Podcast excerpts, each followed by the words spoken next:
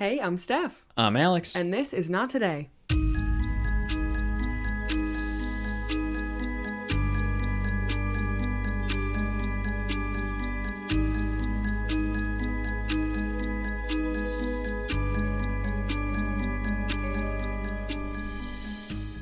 and we're live. Hello. Hello. How are you doing? I'm fantastic. Good. I'm ready for the story. Yeah. However, it was a contentious vote and a little bit of a situation Okay. over there on the Patreon. Yeah, huh? for those of you who don't know what Alex is talking about, uh, this story that I'm going to be telling you today was an option on our most recent bonus episode poll over on Patreon, and it did technically win by like one percentage point. Technically. Technically, but I am making the executive decision that it's actually going to be a normal episode because, and I have a good reason for this, it is a gigantic story. And I could, in theory, condense it down to be one episode, but there is far too much information that I do not want to cut out of this episode. So I'm going to make it a two parter, and that is better suited for everyone rather than Patreon. And the other story was a very close contender, so that one's going to be told over on Patreon for our bonus episode. It's about a high school student who was kidnapped by her high school teacher. So I'm going to be talking about that over on Patreon, but today I'm going to be telling you guys about a very scary cult. Okay. Scary cult. Yeah. Well, let's jump in. Tell me why. Okay. Before I jump in, I did want to give a very quick trigger warning for sexual assault. I'm not going to get into any real specifics in that regard, but I did want to put that out there at the top. Jung Myung-Seok was born into a poor family in 1945 and grew up in rural South Korea. He was one of many siblings, and Jung had only up to an elementary education because after that he needed to help his family on the farm. And one morning when he was six years old, some Christian missionaries came to his village and gave a Bible to little Jung. And he was mesmerized by this Bible, and he fell in love with it. He claimed that he read this Bible 2,000 times. He would climb up a mountain and find a nice, secluded, grassy patch and would sit down and read the Bible. He said that the mountain was his classroom and the Bible was his teacher. I just can't imagine. How old is he? He was under 10. Like an eight year old. Yeah. Just ripping into the Bible, you know? And just like devoutly so. Like, just can you just imagine some, I mean, what grade? Fourth grade? You can imagine a fourth grader going up on the mountain to read a Bible. It just kind of 2,000 sounds. times. Yeah, 2,000 times. I mean, he didn't read it 2,000 times when he was under 10, but you know, throughout his life is what he claims. yeah, I mean, like what? I mean, the Bible's like not easy to read. No. It's like a 10th grade reading level, you know? Uh, yeah, Kind of advanced. that's true. Yeah. But yeah, I just, I can't imagine a, a child doing that. This just seems crazy. Well, I guess he needed some entertainment. He came from a poor family in a very secluded rural area, and he was working on a farm all the time. So, like, it was stories, I guess. yeah, fair enough. By the time he was 19, he began working as a Sunday school teacher, and by 20, he was going into nearby towns to spread the word of God. But by 21, he was drafted into the army to fight in Vietnam. While he was in the military, he was able to save a lot of money, and when he got out, he used that money to buy and renovate a church. But while he was renovating that church, he decided that he would join a different church. But they apparently kicked him out because his interpretation of the Bible was too unhinged for them. Okay, damn. So, in his 30s, he moved to Seoul, where he joined the Unification Church, otherwise known as the Moonies, which is another cult based in South Korea that also claimed to be a Christian cult, which is what Jung's cult will end up being. Wait, but so they claim to be a cult? No, no, no. They claim to be a Christian church. Okay. I was going to say a cult that just kind of comes out and says it That we're a cult. is no. kind of rare. No, no, no. They weren't saying that. They were saying that they were a Christian church. This cult is huge and also worldwide, and he was a part of it in the 70s, which was when he started getting his own ideas about who he was. And the teachings of the Unification Church weren't right. And that he was actually the Messiah, not the leader of the Unification Church. And he managed to make a breakoff group from the Unification Church, which believed that he was the Messiah as well. And this breakoff group was called the Christian Gospel Mission. They developed a set of 30 lessons based on the Bible, which very closely resembled what was taught by the Unification Church. And by 1980, JMS Church was established. JMS. That is the cult that we are talking about today. I'm just thinking that this is how every cult, it seems, starts. Yep. One crazy guy picks up a Bible and is like, I'm, the I'm- Messiah. Yeah. it, it's always a break off, too, because they got to like learn the game from mm-hmm. somebody else and then they remix it. Yeah. According to JMS, they have the Old Testament, the New Testament, and then the Complete Testament, which is a level up from the New Testament Level up, baby. or something. He wanted young people in his church. He was tired of congregations full of old people. He wanted new, fresh minds to gather at his church where they could hang out, maybe play some games, and talk about the Lord. To get those young, fresh minds, he decided he would recruit members from the top universities in South Korea. And that's what he did. All he needed was to get a few of these top students to join him, and the rest followed suit. It was all by word of mouth, but by the end of that first year, the JMS Church had a presence in all of Korea's top universities. It would be like the Ivy Leagues. Every single Ivy League has a JMS presence, basically. That's nuts. Yeah, he was like getting like Harvard and Yale and Brown, all the Ivies. Wait, actually, or South Korea's? South Korea's Harvard, basically, is what I'm getting at. That's wild. all of the brightest students were basically joining this cult and they were like listening to this man. And it didn't start crazy, let's just say that. But Jung did tours at these universities like he was this celebrity. And JMS took over university towns. At the time, no other church had so many members who were college students. 90% of Jung's followers were university students. 90%. 90%. Yes. All of his members were extremely smart.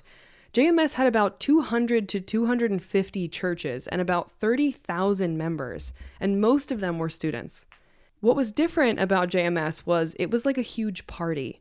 Most churches are very conservative. However, JMS was so appealing for people in their 20s because they had so many front groups to lure people in.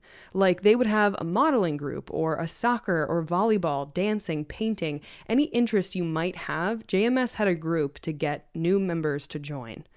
They also had parties and dancing and different events like cheerleading and art festivals where there was so much opportunity to meet people and have fun.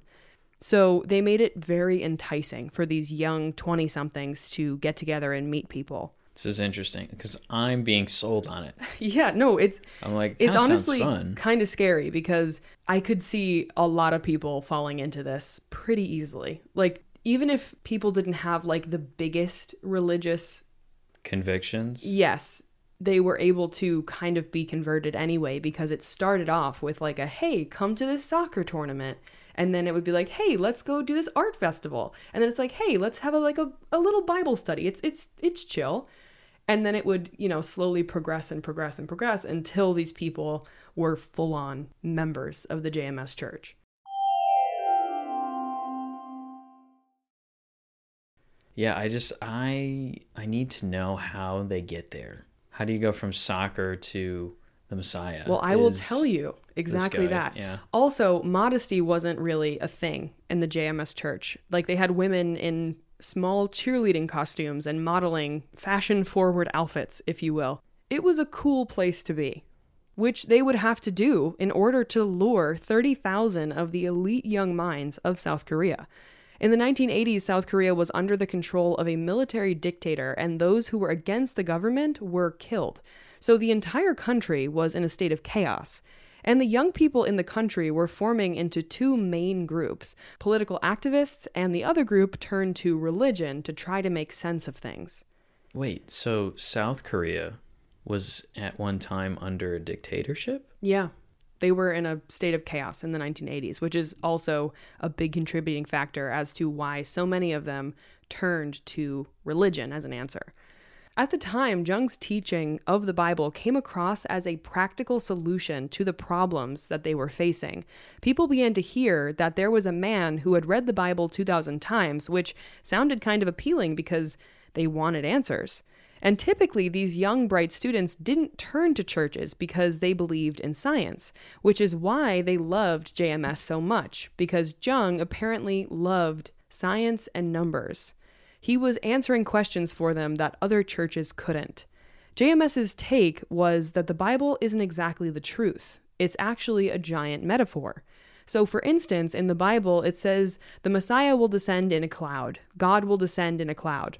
But Jung said that Jesus didn't actually appear on a cloud, he came from Mary's body and the people who believed that he was the Messiah. So the cloud is actually people he described the crowd of people who supported him like a cloud. He'd gather a crowd of 20,000 or 30,000 people behind him and take a picture in front of them because he was the Messiah who was emerging from this cloud. But JMS's core teachings were found in a series of 30 lessons, and it was said that Jung had learned these lessons from Jesus himself. And from what I understand, the lessons are based on a numerological interpretation which identifies the JMS as the second coming of Christ.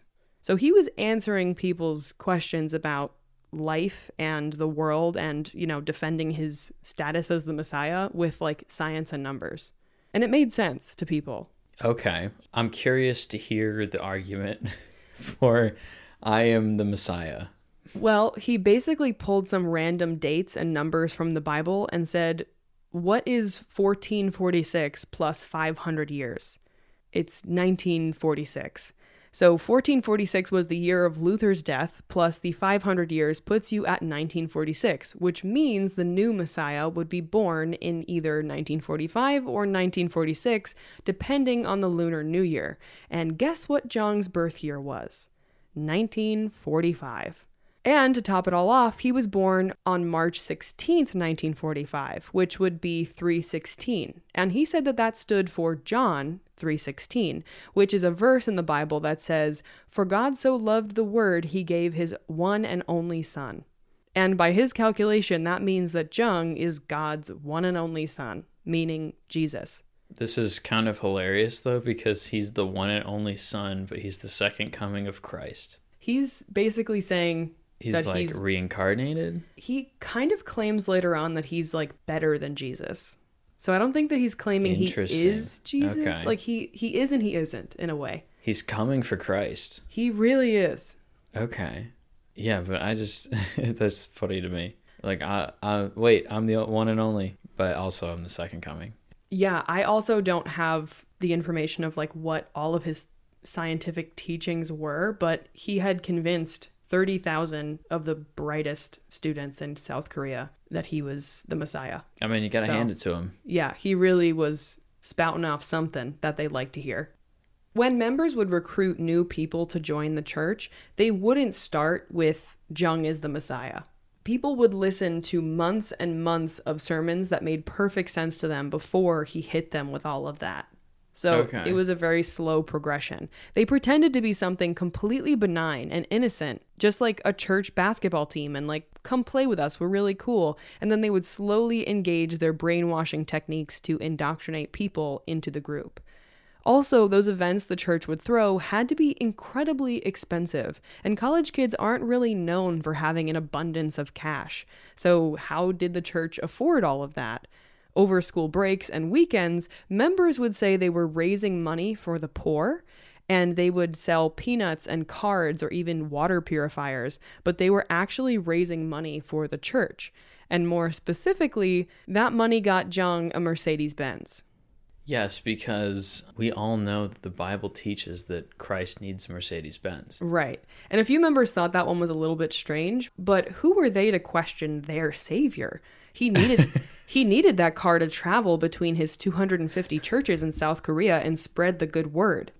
Bro, I, I can't even imagine how many times this has happened. Because I feel like even regular pastors do this shit. Yeah, like You know, the like mega Joel- churches. Yeah, like Yeah. Joel Osteen has um, his own private jet. Right. It's for the Lord. Right. Don't, Don't ask any questions. No, it's for the Lord. That's fucked up though that they said they were raising money for the poor. Like you thought your money was going to somebody in need. hmm And then it was just buying. paid for his Benz. Yeah, John and Mercedes Benz. Yeah, ex members say looking back on it, that was forced labor, but at the time they felt like they were volunteering and devoting themselves to the Lord. So, Potato, potato. You Yeah. know? On top of the flashy social events, new members were also drawn to JMS because he was like a celebrity, and like I said earlier, he knew things that people didn't. One former member recalled the first time he met Jung, he was so terrified, but as soon as he walked through the door, without skipping a beat, Jung grabbed his hand and said, I've been expecting you. You showed up to me in a dream. And that made him feel so special. He couldn't believe that Jung, the Messiah, recognized him. Like he just knew exactly what to say to make people feel special. And like he was this all powerful, all knowing being. He was, I guess, charismatic in a certain way. He had But- the gift of gab. Yeah, you have to be if you're a cult leader. And he also made predictions that came true. Like one day he said it would snow, and lo and behold, it snowed. And the weather people hadn't mentioned anything about snow, Oh, but I thought he you, you meant like he just kept saying like, yeah, it's gonna snow. No, it was like on one occasion. He was like, it's going to snow. And then it actually did. And people were like, oh my God. So he made predictions like that. And then he made predictions all the way up to governmental elections. Like he predicted the next president of South Korea. And he also predicted how each candidate would poll and rank before any of that information was released. I mean, who is he getting his tips from? Like, once you kind of guess a certain amount of things in a row, I might even start questioning it. Like, where is he getting this info from? Yeah, that one is definitely interesting. I don't know if he had like someone on the inside who was a church member or if he really made the prediction. It's unknown, but he did make that prediction.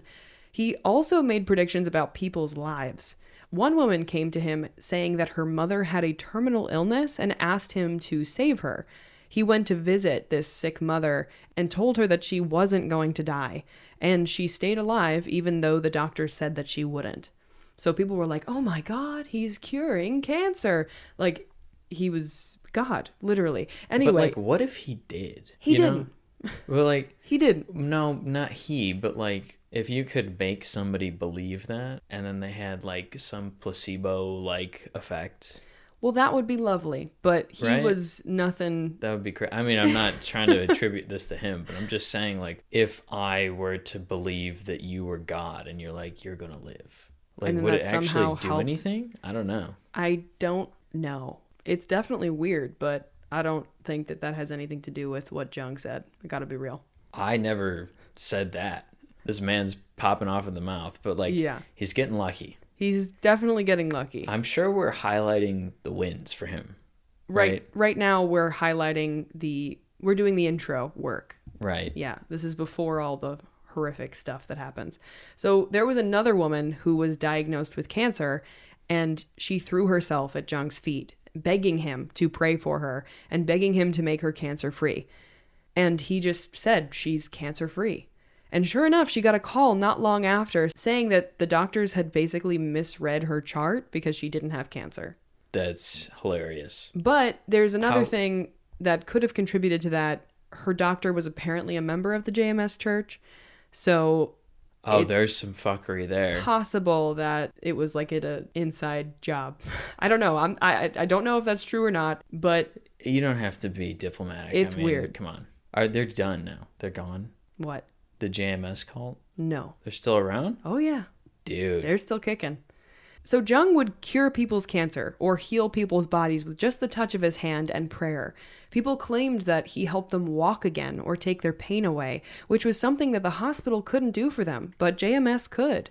He claimed he studied medicine in his free time for 40 years, so he was more than equipped to cure something as simple as cancer. so How old is he? Dude, he's, he's been studying medicine since, since he was 10. like he's Shut the fuck He's like, making big. on, he's man. claiming he's the Messiah. Why wouldn't he claim he's been studying medicine for 40 years? Yeah, I guess why not? I mean, Like, I, I'm trying not? to rationalize something that's not, but That's you, you know what I irrational. mean? Yeah. Well, yeah, I do. It's ridiculous. But like you're not talking about a sane man here, you know? Sure. So people believed he was the true Messiah because of all of the things I just mentioned, even more so than Jesus. His followers were even praying in the name of Jung Myung-Seok. And his followers wanted to spread the word and save more people and recruit them into the church, but the way they did that was extremely predatory. They kept a lot of information from their new followers. A lot of cults actually do this. It's called heavenly deception, apparently, which is the idea that the ends justify the means. So, whatever tactics they could use, ethical or not, to indoctrinate someone was justified because at the end of the day, they were saving your eternal soul. Like, for instance, Jesus would start as a figurehead for people who didn't understand what the cult was about because they had trust in this known divine figure. So, you know, when they invited people to do Bible study, they would front that they actually were praying to Jesus. But in reality, they fully believed that Jung was the Messiah and they were praying to him. But they wouldn't start with that, you know? So once this person was in deep enough, they would pivot and say, well, actually, Jung is the guy that we need to follow and pray to and treat as if he's God. Another way this group was extremely predatory was they would allegedly keep an eye on the death notices in the paper, and they would knock on the doors of families who had recently lost a loved one because they knew that they would be more vulnerable and a lot more willing to accept the love and kindness of strangers than they normally would be. That's so fucking shitty. Yeah. According to one of the survivors of the JMS cult, she said she believes the people who were going out and doing the recruiting did believe they were doing it for the purpose of saving this person's soul and furthering the mission that they deeply believed in. So it sucks, but like they truly believed they were helping them.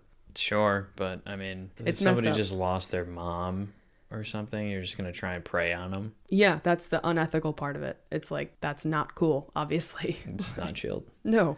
Yeah, I don't know. It's hard. It's hard to deal with though because if they actually believe that they're helping somebody, it's hard to be mad or call them an outright shitty person. You know? Yeah, because they were trying to help. Um, Right. And that's going to be a theme that we're going to see throughout this entire story that like people truly believed they were doing what was best, but in reality, it was the worst thing they could have done. Right.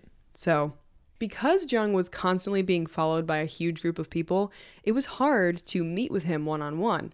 His followers would get only a few seconds with him as he walked by for asking for advice or to ask him to pray for them. But Jung wanted to have as many women around him as possible and to be accessible to him as possible. So he tasked his followers with recruiting young, beautiful women who were over 5'5 because they needed the most saving. Dude, down to the inch. Yes, no, down to the centimeter. He wanted women who were over 170 centimeters. What? Which so I guess he has a very specific type. He definitely does. Yeah, he wanted women over 170 centimeters, slim, pale skin, you know, beautiful. He was very specific. Dude, I don't. I, I'm sorry, but I just don't understand. Like, even if you're in the cult, how you can hear that and be like, "Oh yeah, he's Christ, like trying to save them." He's like, "I want five five, you know, pale skin, dark hair, beautiful women around me at all times because they need the most saving." Well, like, it was more so that women in general needed the most saving. It wasn't necessarily women over five five and like a beautiful face, but that's who he wanted. Right. but it was women in general. And we will talk about the specifics of why he believed women in general needed the most saving because he has a whole lesson around it. And we'll talk about that. So, in the early 90s, a lot of women began joining JMS.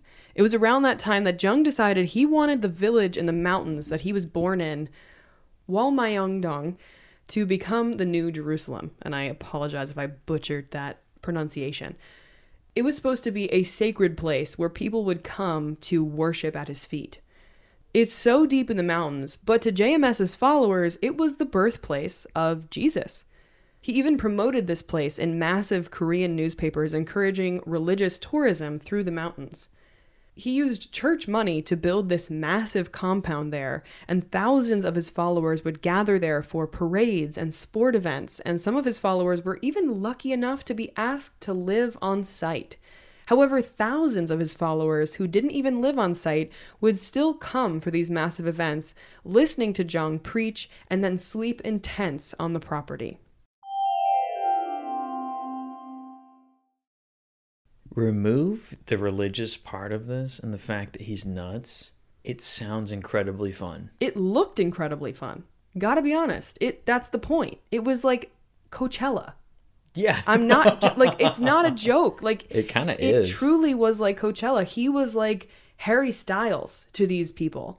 He had crowds, massive crowds of thousands of people cheering for him and screaming and shrieking and holding up signs that said "I love you, Jung," and like they they truly worshipped at his feet. And they would all march in parades and and be in like cheerleading costumes and they would be dancing and it was it was a massive party. Damn. I know, is the cheerleading costume a theme? You've Well- mentioned it a couple times. that's just because I've seen a lot of clips of women in cheerleading costumes, either at sporting events or at these parades or dancing or what. Like, yeah, he wanted beautiful women to look at. I mean, sure, but I'm just imagining somebody cheering for Christ, you know? Well, they're not cheering for Christ. go, they're, Christ, go! uh, well, I guess You know what I mean? to them. It- it's just a very intense Coachella for Jesus, you know? It really was. Yeah. And the people who were living in these tents or like, you know, staying however long they were in these tents were just excited to be in his presence. Like they didn't care that they had to sleep on the ground in the middle of nowhere in the mountains because they were on the same ground as Jung and they were breathing the air that he was breathing. And he might even see them. He might even touch them. He might. He was oh, like God. Okay. Didn't mean it for it to go there yet, but a well, um, we're getting there. Did he charge them to go? I don't think he charged like a ticket price. No, but he was taking their money. Okay. Yeah, like I mean, they were paying the church for sure. They were donating. Donate, yeah, excuse me, donating. Right. At one of these massive church events, one young woman kept catching Jung continually looking at her. She had been a recent recruit, so she was excited to visit this holy place and even catch a glimpse of Jung. So at first, she thought that she had been imagining him looking at her. But she realized it had been true when later on, once the event had wrapped up, she was approached by a different woman who told her that Jung was requesting a meeting with her. She had been in her tent getting ready to rest, but she wasn't going to turn down a meeting with her Messiah. She was very lucky he even knew who she was, so she quickly put on her skirt and her stockings and followed this woman. But little did she know that she would be walking right into the lion's den. She was walked all the way up to the building where he was staying, and outside the door was a long line of women. But the person leading this girl told her that she could skip the line since she was new. Jung would have these one on one meetings with his young women followers and often would use the excuse of health checkups or prayer as an excuse to sexually assault and rape these women. And that's exactly what he did to this young girl. I'm not going to go into detail about what happened to these women exactly, but she was horrified by what Jung had done. It was so shocking and confusing because she had been told that he had never even held hands with a woman. But over time, women were told to expect these medical exams, and if they got one, they should be grateful that the Lord Himself was blessing her. They were lucky. Jung had cured people's cancer, set bones. He studied medicine for 40 years. He was keeping them safe. Once he had assaulted these women, he would tell them that they had become a bride of God, but they couldn't tell anyone what had happened in that room. Which, when she left the room, the woman who had walked her up congratulated her on becoming a bride. She was so confused and asked, Did you do this with him too? And the woman replied, You won't get it at first, but you'll understand everything in time. Disgusting. Jung had women helping him orchestrate these meetings.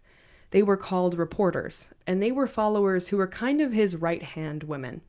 It was their job to recruit and indoctrinate other beautiful women and then bring them to him. And they knew what was happening inside that room once they left a girl with him because it happened to them. But they had been so brainwashed that they believed it was a blessing. But Jung liked new young girls, and if they brought more to him, they would move up in the church. They would gain a title like pastor or evangelist. And he would incentivize them in other ways. He would also give them things like money or gifts to take care of themselves and other girls. He had somehow figured out how to have his victims become the perpetrators. And it was an endless cycle of women. And before we jump on these women, they truly believed that they were saving these young girls that they brought to Jung. They were saving their souls, and he was keeping them healthy with medical checkups. They all went through the same thing. They would be confused and disgusted at first, but they thought that when they felt that way, something was wrong with them for not loving Jung enough. It wasn't until much later that they were able to understand what was truly going on and what they had done. And most of them, if not all of them, felt immense guilt after everything came out. But they were victims themselves. They couldn't tell if they were a survivor or a bad guy. So it's really sad. Like, it's really easy to sit here and be like, those women were monsters. But at the end of the day, they were victimized themselves. They weren't the bad guy. Jung was the bad guy. Yeah, it's incredibly complicated and Extremely, gray. yeah.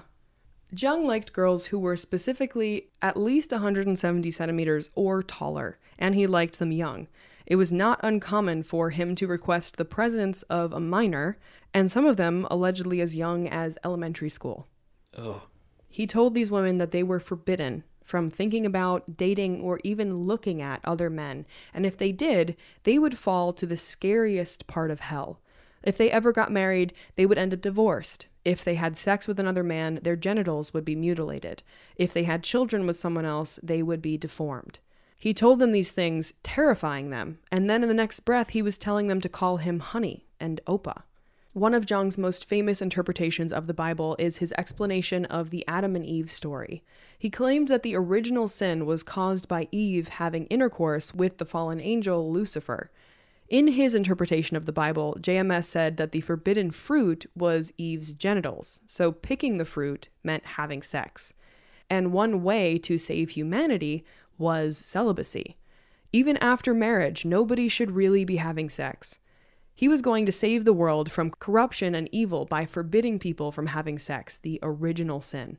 But he is the Savior who saved mankind from corruption, and he was the perfect Adam. And because Eve had sex with Lucifer as a woman, you are fundamentally flawed and sinful, but you can be redeemed from Eve's fall by having sex with Jung. And by having sex with women, he was showering women with the Lord's love through his body. His body was a tool. He did it for the greater good of the world. He told his followers he was saving women by having sex with them, but that he was suffering by doing this. He was exhausted, and because of this, his followers should suffer as well. Female followers should take cold showers and pray multiple times a day to Jung, of course, not Jesus. And followers were told to cut ties with the outside world and were encouraged to lie to their families because the non believers couldn't tell what the truth actually was. Even if you tell them the truth, they won't believe you because we, the JMS followers, are higher than them. We understand more. JMS was living in his hometown, which ended up being kind of like the JMS headquarters because he built that compound. And some of his followers, like I said, were lucky enough to be asked to live on site with him, like the brides of God. They built shipping container homes for hundreds of women to live in, but they lived in awful conditions. They were basically shoved in like sardines in a can. They had no personal space, privacy, absolutely nothing, but they were told over and over how lucky they were to live in the presence of Jung and in this holy place. Which is incredibly confusing to these women, I'm sure. I can't even imagine the place they were in mentally dealing with what they were dealing with being assaulted by a man that they believe is the Messiah and feeling like they're in the wrong for not loving him good enough. And Yeah. then also living in a place that is terrible living conditions, being shoved in like such close living quarters, and then you're told constantly how lucky you are to live there and, and be in this place and, and have this role. Right. And then you're also told that you need to be punished all the time. Pretty much. Yeah. You're like taking cold showers. It's like every little thing to break you down. Mm-hmm. But during the day, it was a party as usual. JMS would play soccer for like five to six hours, and he would score like 60 goals because no one wanted to take the ball from him. His opponents would only pretend to defend him. The goalie in the net would literally dive in the opposite direction from the ball at times. And the people on the sidelines weren't even cheering for either team, they only cheered for Jung. And the sidelines were lined with his brides, who were the cheerleaders, and they would bring him water and wipe his sweat and high five him. And after the game, it was their job to wash him, because that was what they were supposed to do. On the outside, there would be these large gatherings cheering for their leader, sports events, and parties, but underneath all of that, he was abusing thousands of women. He would force his brides to have sex with him somewhere between 50 to 100 times a day he wasn't always assaulting them like to completion, if that makes sense. It was more so like about power and control. Oh my god. It's disgusting. This man is revolting. He's vile. Ugh. Yeah. Jung's victims said they would punish themselves when they didn't feel love for him in the way that they were supposed to. They prayed and prayed, but their experiences with, with him were so traumatizing, disgusting, and many times aggressive and painful that they believed something was wrong with them. He would say incredibly vile things to these women as he was assaulting them, but then claim that it was all God's love. He said that one of his missions or a goal of his was to redeem 10,000 women, meaning rape them. And at this point in time, it's believed that he got at least very close to that number if not actually achieved it. His brides were so devoted to him that many of them changed their last name to Jung, and on many occasions they would have meetings with 5, 10, or even up to 30 women at a time. One woman asked him what would happen if she became pregnant with his baby, and he told her that she would have to get an abortion, which was really shocking to her because she would be carrying the Messiah's child. Why would he want her to abort it? but that's what he said. And that was definitely eye opening for at least a few of them. Yeah, I mean, that just doesn't make any sense. Right. Another woman had gone to the hospital and found out that she had cancer.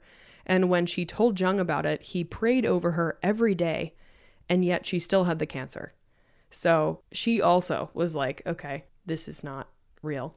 Right. There was another instance where there was a massive fire on the news and everyone sat around the TV watching it, completely heartbroken. But Jung's reaction was anger. He allegedly said that it was a quote unquote, and this is disgusting, but waste of pussies. And he blamed the women who were with him in that moment he told them that it was their fault that he didn't get to use these women who died in that fire because it was their job to recruit them. And if they had been recruited before the fire, those women would be his. Wow. Yeah. Yeah, I'm I'm dumbfounded. Yeah, there isn't like anything to say about that. It's just like No. how do you say that, think that, Get there. get there at yeah. all. Even close. Yeah.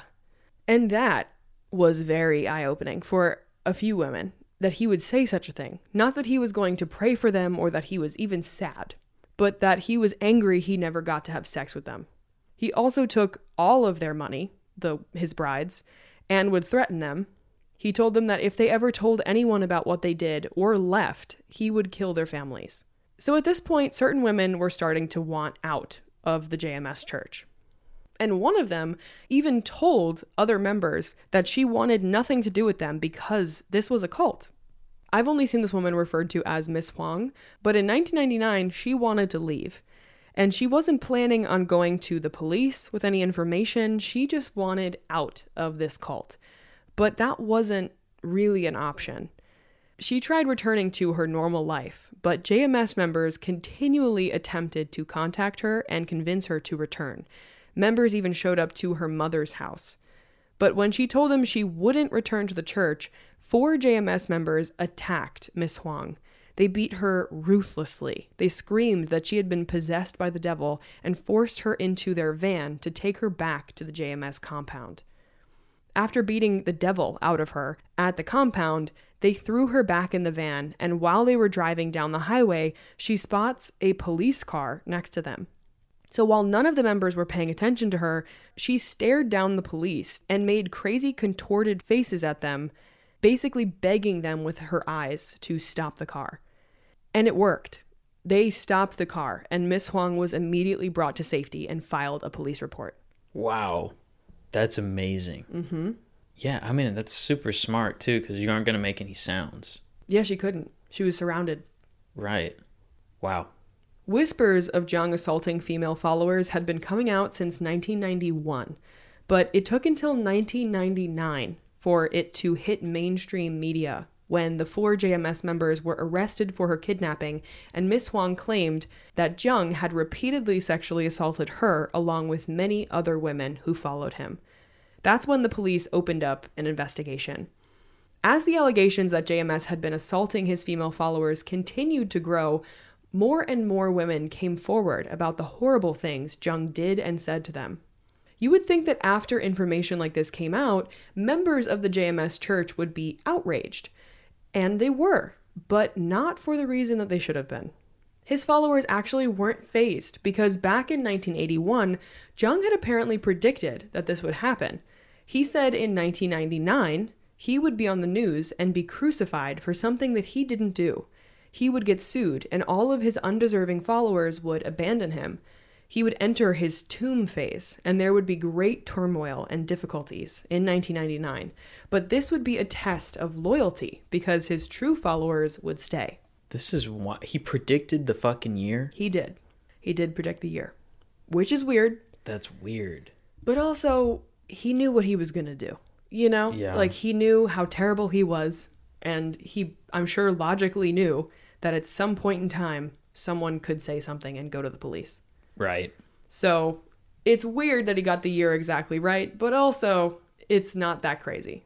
Yeah, it's also been going on for A long time. a decade or more. it started, well, the church started in 1980. It's unclear when he started assaulting women, but I'm sure it wasn't far after the church was established. That's a long time. Yeah. So his followers were enraged that Jung was being falsely prosecuted, like Jesus Christ himself. And that's when Exodus came into the picture. This was an online forum that popped up as a place for survivors of Jung to post their stories of their sexual assault. It was actually created by a mathematics professor by the name of Kim Do Young.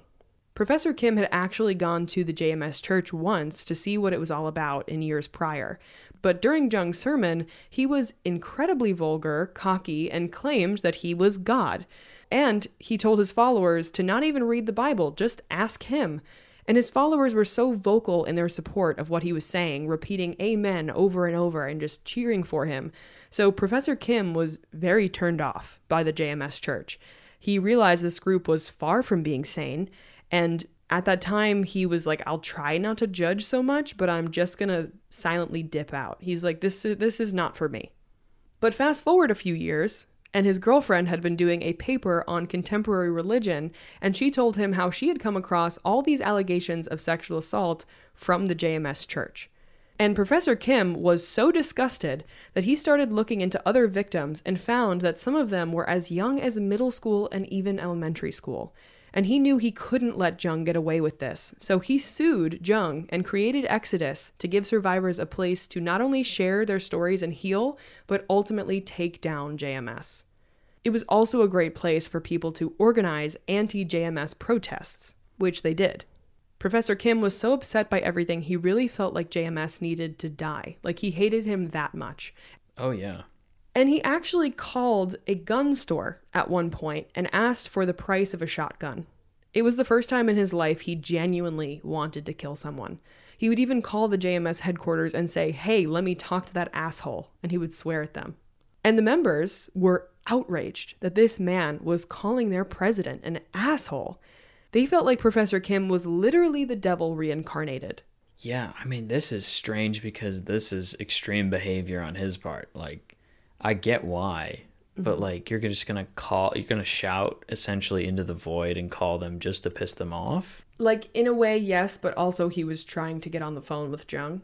Yeah, I guess so. But yeah, this is this is also a little unhinged. A little, but I mean, from the things that he was hearing, like I'm I'm telling you what happened, right? Like we know we can fill in the blanks here, but like mm-hmm. to hear the specifics of these assaults is terrible. Oh, okay. Yeah, like this is not that any kind of assault is good, obviously. None of them can be good, but like he was a vile man. And like there were so many women coming out and saying, "Hey, here's my story of of exactly what happened." And Professor Kim like felt responsible because he was like, "How do I fix this? How do I get this man arrested and like taken Right. down? And so he made it his mission, basically. Yeah. And after hearing so many awful, terrible, disgusting things that he did, Thousands. thousands, like over time, yeah, he wanted him dead. And I, I, you know, it's not that far fetched. Yeah. I mean, you could totally relate to that. But Professor Kim egging on the JMS church and going after them wasn't without a cost. His father was actually almost murdered, and multiple Exodus members were attacked. And I will talk about that in part two, but that is something that happens. So, Professor Kim hoped that the JMS members would see what was going on, but it didn't work. They thought that Professor Kim was the devil, like I said, and was just trying to take down Jung. In 2002, SBS, one of the biggest broadcasting news networks in South Korea, on their show Unanswered Questions, dedicated an entire episode to JMS. And they insinuated that JMS was a cult and exposed Jung for calling himself the Messiah and how he used his power to assault his female followers. Allegedly, over a hundred victims were contacted in the making of that episode, but when the broadcast aired, over 10,000 followers of JMS gathered to protest. They believed that the devil was out for Jung. One follower even confessed at the time that he thought about getting in a hot air balloon, putting explosives in a backpack, and flying straight into the SBS building to blow himself and the building up to stop the broadcast. Wow. That's beyond unhinged. Yeah. The only thing on his mind at that time was to stop the devil. So, yeah, he literally was like, I almost blew up the building. That's crazy. Or at least I wonder he what wanted stopped to. him to. Yeah. Yeah, I don't know if he actually was like, I'm going to, but he's he thought about it. How far in did he get though? Because I feel like I don't know. Everyone has like these fucking insane thoughts, but nobody acts on them. So like, was it just like a fleeting thought or like impulse that he had, or like did he actually like look into the shit? He had enough of a thought that he mentioned it all these years later. And it was Yeah. probably similar to how Professor Kim looked into buying a gun. Yeah. you know? Right as all of the information came out about Jung and his, his assaults, he was sued by victims. And at the exact same time, he fled to Seoul through the mountains and then went straight to Hong Kong. But he told his followers that he was going on a mission trip to spread his teachings all over the world. He wanted to work overseas. But he kept a close leash on his followers in Korea by calling and sending multiple videos of himself. He would also fly followers to him from Korea mostly women. He was going all over the world Hong Kong, mainland China, Taiwan, Malaysia, Japan, New Zealand, Australia, a lot of places. And he stayed in extravagant places. Like while he was on the run, he rented out an entire resort and flew members out and women to assault. But he was like in the daytime having like a pool party at this resort that he rented out. That's gotta be so surreal. You're just having a pool party. All this shit's going on. Yeah. And at the same time, Jung's followers continued to go around these countries recruiting new members the entire time, or really just new women to become Jung's brides. He also got in major trouble in Taiwan because he had assaulted somewhere near 100 college students at one point, and when that came out, it was a huge shock to the Taiwanese government. The entire nation was in an uproar, but before authorities could get to Jung, he fled to Hong Kong. He kept traveling all over the place because he continued to stir up legal trouble wherever he went, and then he would just flee the country. And eventually, he was put on Interpol's red notice list in 2003 for multiple counts of fraud, sexual crimes, and embezzlement. But while he was in Hong Kong, he ran out of pages in his passport. That's how many times he fled. Wow. What do they do? So typically, this isn't a big deal. You can just go to the consulate and tell them that you need more pages, and they give them to you. But Jung was so paranoid that he would be arrested, so he went to the consulate with this massive crystal to bribe the officials. It was like a very massive, expensive crystal. And so these consulate officials had no idea who this man was, but because they thought it was weird that he was giving them this expensive crystal for some paperwork, they figured it would be best to do a background check on him. Good thought. Yeah, so they did find out that he was wanted and had multiple warrants out for his arrest, and they told him that he needed to go back to Korea immediately. But as they printed him a certificate to fly back to Korea, he just ran out of the consulate. Yeah, guys. Yeah, he left. Of course he did. So while all of this was coming out in the media, Wait, no, no, no, no. They actually thought that they would just print him a ticket and he would go back. yeah, that he would stay put. It's not the best move, but they didn't know who they were dealing with. They didn't know who this man was. They just looked him up and saw that he had warrants out. Yeah, I guess so. I'm just saying, like, if I'm a person with a warrant out for my, did they know he was like wanted in Korea? Yeah, that's why they were going to extradite him. Like, you think he's really just gonna go? I, I guess they were hoping. They were saying, Ah, hey, geez, hey, respect authority. time to go back, bud. I'm the authority, and I tell you that you're going back to Korea. He's the Messiah. You know, Trump's that. That's according to him, yeah. So, with all of this coming out in the media, his followers were told not to watch the news, and his control continued to grow. Like, even with all of these awful things coming out, and these, this was like blasted in the media that he had allegedly committed multiple sexual crimes and was like a sex crazed cult leader. And his followers were like, nope, didn't see it, don't believe it. I mean, yeah, I feel like when you're in that deep, like, of course, I guess. if you really are brainwashed, Yeah, well, they were. They obviously were. if you if you really do believe he's the Messiah, Yeah. Some women who had seen the news thought that they would go meet Jung to confirm that these accusations were lies, and then they could become his witnesses because they truly wholeheartedly believed that this was false, that these that, that it was the devil coming after Jung and he was just the best man. So they were like, I'm gonna go meet him to prove everyone wrong. And they would only find that these stories on Exodus were unfortunately very true, and they would have their own experience.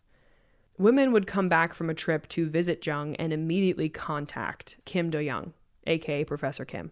So Exodus was enraged and felt like they needed to do something because clearly, even though he had multiple warrants out for his arrest, he continued to do terrible things. They didn't know where he was at first, but thankfully, Kim Do Young was able to get someone on the police force to work with Exodus, which was when an informal investigation started.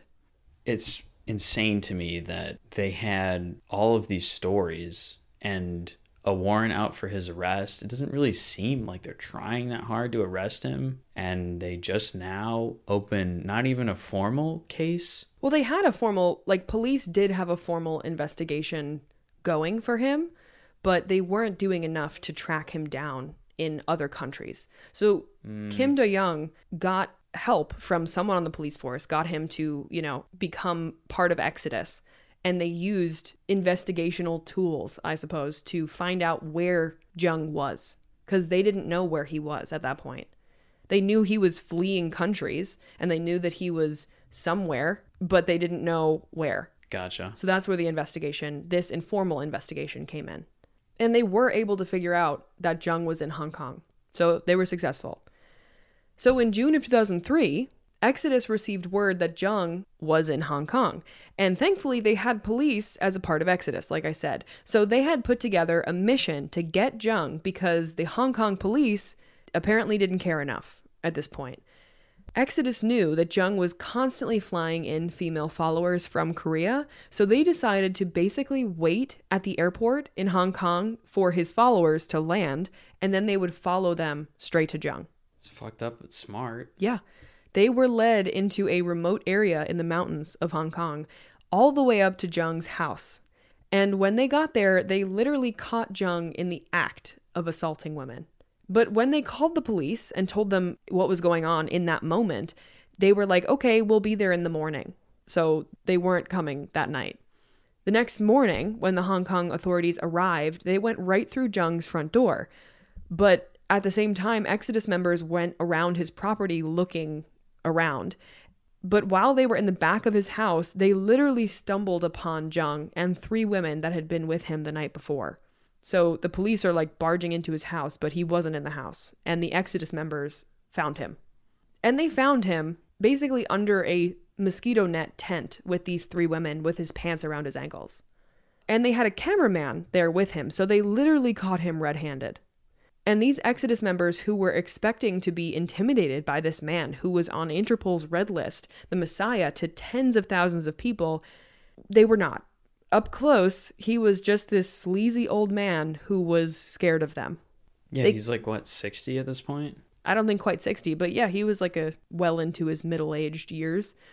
And they could not believe that this was the man they had been chasing for so long. He was pathetic.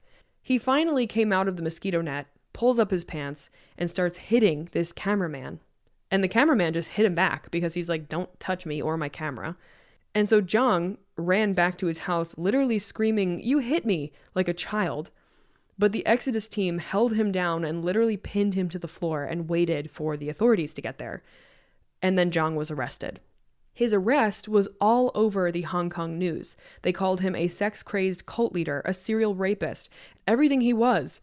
And the JMS members were very upset. But again, not because they had literal proof of their Messiah committing evil crimes, but because they were disgusted at Exodus and that Hong Kong would arrest their Messiah. They still didn't believe it.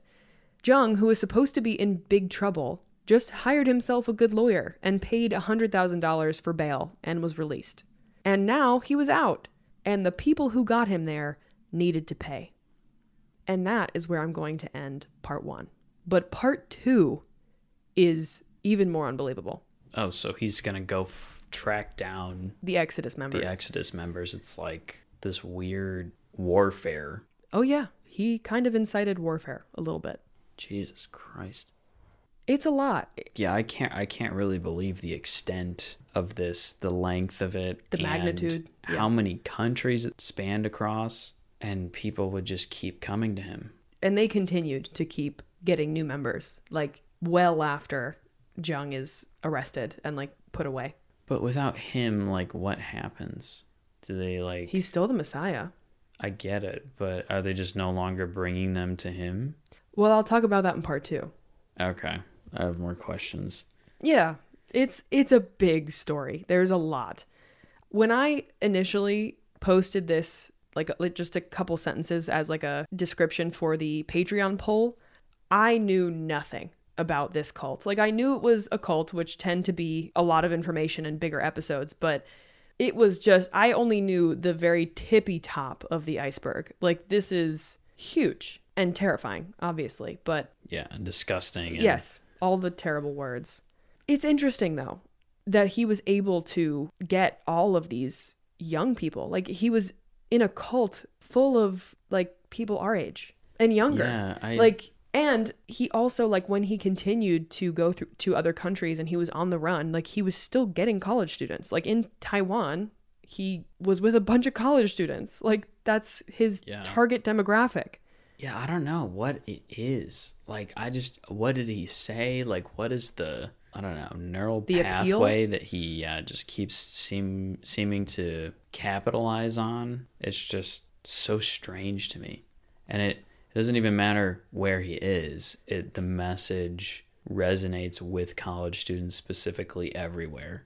But I mean, they pull you in with the social club, Yeah. right? I'm sure that had a lot to do with it. I'm sure the fact that like so many young people were in it and so many college students were in it and they were the best and brightest, that that was I'm sure convincing enough for some oh, people. Oh yeah, And then also many people who fall into cults are looking for answers. Like they're vulnerable, they're in a maybe not a, the best place and they're looking for answers and he has the answers. And so many people are backing him up.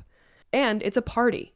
You know? Like it's a party, everyone is saying he's right and you want him to be right so badly. Because if he's right, then you know, you have the answers and everything's going to be okay. You know? a like it's point. it's these people who like need that so badly and then they're showered with love and community and fun and you know they have a new family basically i mean they have to because they have to cut off their old one but like Yeah. you know it doesn't start that way right like that's what's so scary about cults is that like hmm. people can fall into them pretty Oh, yeah. easily you know and Yeah. it and it's really saying something that these were the most educated people in Korea and like all over the world like it wasn't just Korea it was every other country he went to Yeah. It's just inch by inch you get there, I Yeah. guess. Yeah, it is interesting that it is top college students. That's just the weirdest demographic to go after, but at the same time, it just seems that when you hit critical mass of people, you get to point and say, like, look at these valedictorians I have. Mm-hmm. They're top of their class. Yeah. This one's a lawyer. This They're one's in a the doctor. number one university in Yeah. Korea. Yeah. this guy codes or something. Yeah, I'm sure they do. Yeah. And then, you know, that's just another way to get people in. and they, he was so good at brainwashing them and like indoctrinating them that like even when all of this heinous evidence came out against him and these accusations and whatever like it was so easy for his followers to just not even think it was true at all Yeah. Well, I think it's like you said, it, you know, if he has all the answers, then you do, and everything's going to be okay. And if he is a rapist, then your whole world kind of collapses. absolutely And that's really uncomfortable to deal with. So it's easier to not. Yeah. And I'm sure it doesn't hurt that he was able to predict that in 1999 he was going to be on the news and he was going to be sued and there was going to be a big allegation against him. That was false. You know, like, Yeah. I mean, it, it does not help that he's gotten a few things really right. yeah.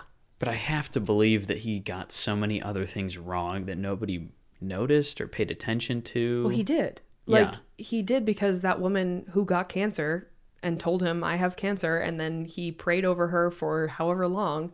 She still had the cancer. Like, he's not God. He's I know not that, the but Messiah. Like, It's just one example, you know. There had to be so many more. Absolutely. Well, he was able to justify everything. Like he was able to, you know, make it make sense Yeah. with I with numbers and with science. Like he was he literally made it make sense in like these crazy ways, but like two people they were like, "Whoa." Like, yeah, the Messiah was born in 1945. Whoa, he was born in 1945. And 316, whatever John 316 is saying, "Oh yeah, this is my son." Like that's his birthday. That's a sign yeah, I and guess so. everyone around you is like amen I don't know. I, I feel like I'm such a pessimist, or I just always try and find what's wrong with shit yeah that I don't know. well these weren't people who were looking for what was wrong Right, you know they were looking for religion right. Yeah. and he had a fresh new take yeah, it was fresh. I'm sure. but anyway that was part one and part two is going to be equally as insane if not crazier Well, I mean, he's on the revenge tour. he sure is um, but anyway i think i've had a, quite enough of Yeah. the jms cult for tonight. for so so many days. Yeah. Forever, really. Yeah, for about a week. Um, what is something that is good? Because I would like some a, a palate cleanser. Tell me your good thing. My good thing is that we saw Ashley Gavin live, We did. and she was hilarious. She was. And there was a proposal on stage. There was. That was so fun. It was really cute. But what was so funny about it is the person who was proposing forgot the ring yeah, in, in their, their coat pocket in Yeah. the audience, but it was supposed to be on stage. It was a whole thing. And you had to be there. Yeah, but I mean, you I, that's just hilarious. But it, it was a beautiful moment, and I had a great time. Yeah, it was really fun. It was it was nice getting out. We thought that the show was going to be in Detroit, but then it was not. It and was we were fully in Royal Oak. we were in Detroit and we were like, uh, it's a good thing we checked so early because if we just thought it was down the street and it wasn't, that would have been a problem. But um, no, Yeah, it was like- good. We made it. We we like went to have a whole day in Detroit. We are gonna have dinner down there. Yeah, not so much. not so much. What's your good thing? My good thing is that we are actually kind of going back to that same area tomorrow for um, the wild lights at the zoo. It's like the Detroit Zoo does like a Christmas lights all over the place, and we're going for our friend's dad's birthday, I believe, is what we're going for. But um, it, it's just Yep. gonna be pretty, pretty lights, and uh, I think there's beer tasting and like food and stuff. So They're popping off. We're gonna see some polar bears or some shit. yeah, or something. You know, I maybe hope a they have monkey. giraffes, but they won't. They it's have too cold. giraffes. What do you? What? Where do they go? They go, uh, you know, away to the warm. Do they're they? giraffes. They're they're from Africa. They can't do thirty degree I heat. guess that's true. I never thought about what zoo animals do in wintertime in Michigan. Yeah, bro. They're fully. They have to be away, or they only Do let they get out them for. back? I'm sorry, I have questions. I know. I can Google see, it. You you're like me right now. Yeah, I, I can Google this. But anyway, thank you guys so much for listening. If you would like to look at all the pictures we post of all the stories we talk about, check us out on Instagram at not today underscore podcast.